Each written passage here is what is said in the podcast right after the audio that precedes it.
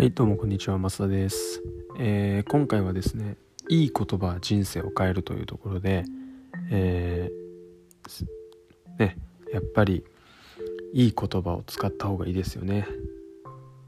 この人生生きていく上でやっぱりこう愚痴だったり、えー、悪口、まあ、言いたくなることもあります。まあ、これをどうあのいい言葉に変えていくかっていうところがやっぱり人間関係がうまくいく秘訣なのかなっていうところも思いますのでちょっと簡単にシェアしていきたいと思います。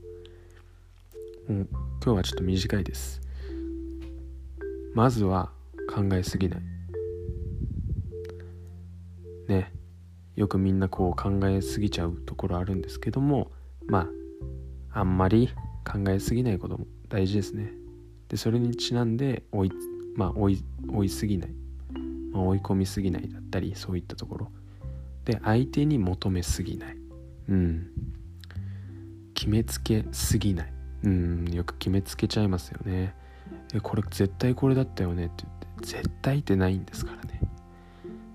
もう絶対っていうのはもうつけない方がいいと思います。でそれによってこう失敗した時の大きなリスクもあるのであの、まあ、絶対じゃないって思いながら、まあ、リスクですよね。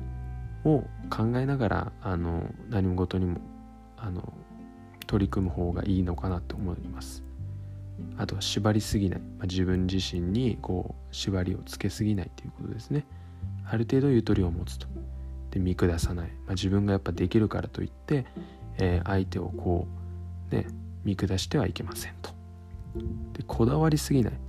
まあこれはね仕事をしていく上でもまあ勉強でもそうですけど細かいやっぱりこうこだわりって出ちゃうかもしれないんですよね。このズレ嫌だなとかって。でもそこもある程度許容するっていうところもあの心にゆとりを持つというところで重要です。であとは自分だけだと思わない。ね。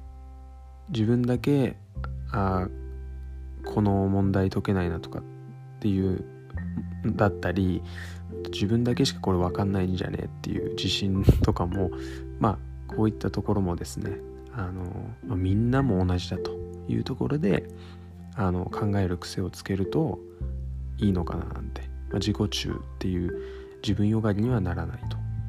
で挨拶を忘れない、まあ、これ大事ですね。やっぱりはじ、まあ、人と人とはこうつながる時はやっぱり最初はねあの挨拶から始まるじゃないですか。